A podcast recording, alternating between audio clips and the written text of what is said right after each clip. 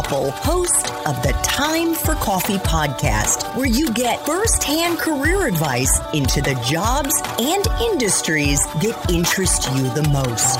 And before we start today's show, I have a quick favor to ask you. If you haven't already, I'd be incredibly grateful if you give us a rating and a review on iTunes. And if you're like me, you need to do it now because you'll forget later and because it's the best way to help others who may be in search of career advice to find this free resource. So press pause if you haven't done it and do it right now.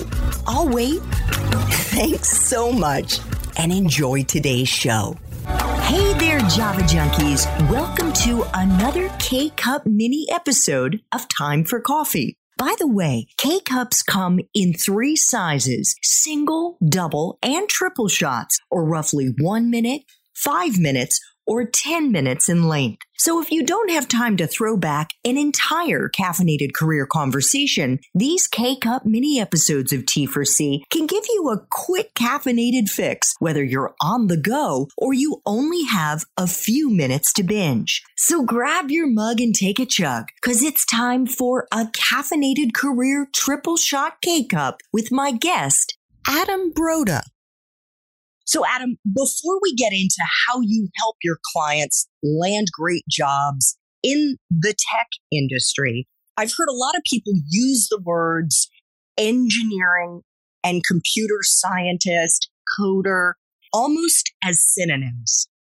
In other words, someone who writes software is called an engineer, just as someone who studied mechanical engineering and was a tooling engineer may be called an engineer. Why is that an incorrect use of those job functions? Yeah, great question. I'd say people often get degree paths confused in the same way, right? You can have a computer science degree and an engineering degree, and they can be totally different things. It comes back to the transferable skills. What is the statement of work that you're accomplishing on a day to day? What kind of experiences are you building? What kind of tools are you working in? The engineering role is going to drive specific connotations. Computer science and then research might not. Now, there can be overlaps. Of course, that's going to depend on the industry and the company. But when I'm searching for someone to do software development engineering, I'm using keywords to do that. And then I'm looking for key things in their background. So it comes back to like, how are you going to research prior to hopping into a job search? Is make sure you understand what those titles actually mean to the audience. We see this all the time in the non technical space too. A program manager at a company like Oracle is not a program manager at a company like Google. The roles and responsibilities are totally different. So you got to understand the audience perspective when you talk that. So, short of hiring someone like you, Adam, for an undergrad who's just trying to dip their toe into their first job experience, where can they go to get more information about what different roles mean at those different companies? First thing that I would recommend is go and talk to people that work there. In most cases, that is going to be the best source of truth. The other thing to consider is let's use Amazon as a use case. Amazon has 1.3 million people that work at that company. It is the size of Austin, Texas. You could go to a program manager in one business unit of Amazon and say, hey, tell me about your job. And then you could go to another program manager in a completely different business unit, and they might have a very different answer. And those job descriptions are going to be written different, and the requirements can be different. So use people at the firms closest to the roles that you're interested in to help be the North Star, to get the accurate information.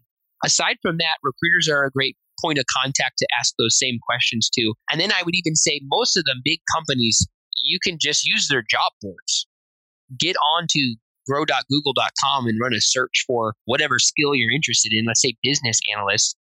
You'll see the job descriptions that pop up, and that'll again be a pretty good indication of these are the kind of skills I need. This is the experience I need at different levels. This is the types of hard and soft skills that I need to execute in a role well. I say people first and then job description second is typically how I would break that down.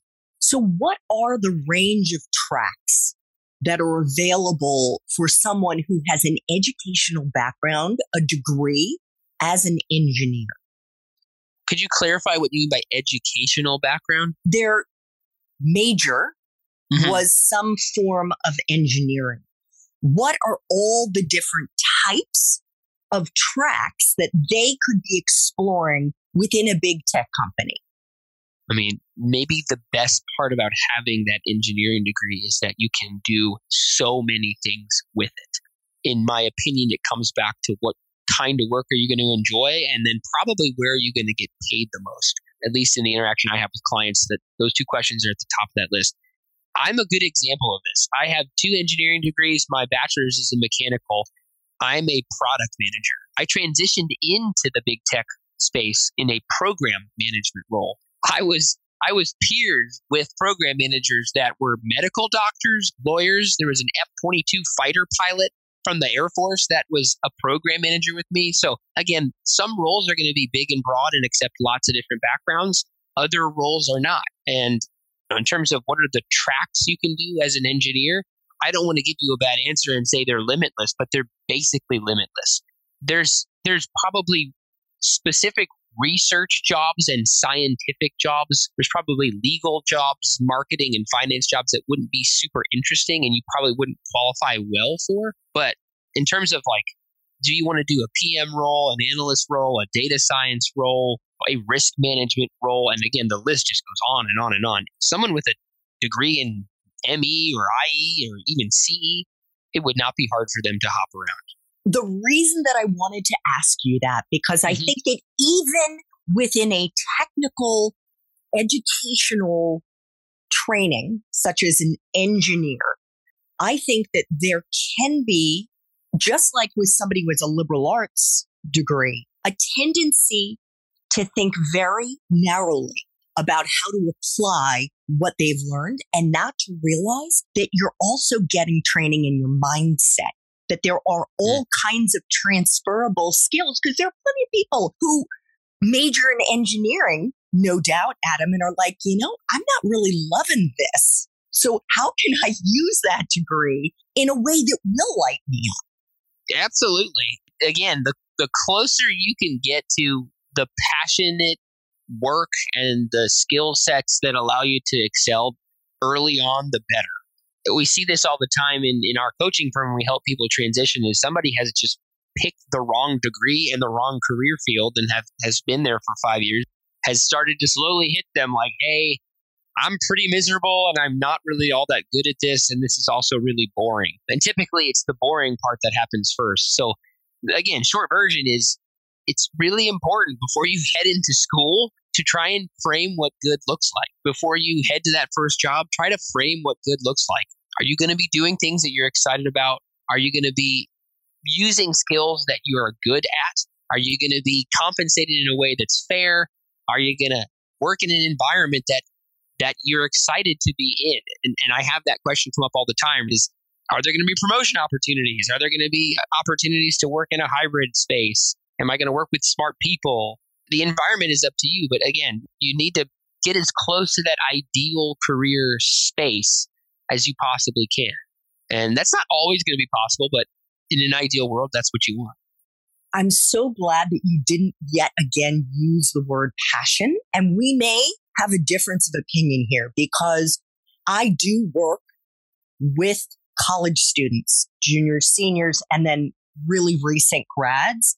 And one of the challenges that I see, Adam, is that more often than not, they don't know yet what their professional passion is. And I believe that you discover your passion by experimenting, by taking different jobs in different industries, trying out different roles and seeing where that fit happens, where that right formula is for you. Yeah, I think the giant misconception is that when we say passions, people associate that with like a job role or a title.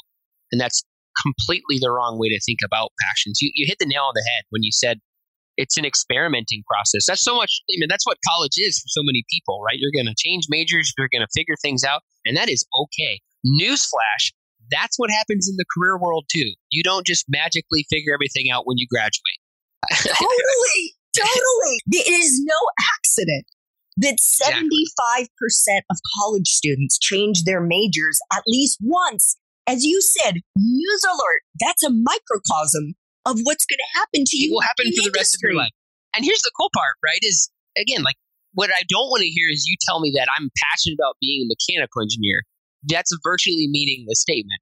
What I want to hear is I'm passionate about designing something in CATIA. I'm a passionate about putting something on my 3D printer and designing something that no one's ever seen before. It's the specifics of what you're passionate about. The job that you might be best suited for in 15 years probably doesn't exist right now. With metaverse and NFTs and Web3, who the heck knows what it's going to look like in, in 10 to 15 years? So you don't need to worry about, like, what do I want to be when I grow up? I don't know. I don't have an answer to that. What you want to think about is, what do I want to be good at? the farther on I go into my career. Like, what are the skills I really want to be able to accelerate in? Focus on the specifics as opposed to the titles and the, and the roles. Thanks for tuning in to this K Cup mini episode of Time for Coffee. If you want to listen to our entire caffeinated career conversation, please check out the show notes for this episode. Thanks so much for listening to this latest episode of T4C. And if you're interested in learning more about my coaching services for confused college students and recent grads, feel free to check out the Time for Coffee website under the coaching tab at time, the number four, coffee.org, or text me at 202 236 5712. That's 202 236 5712. Thank you.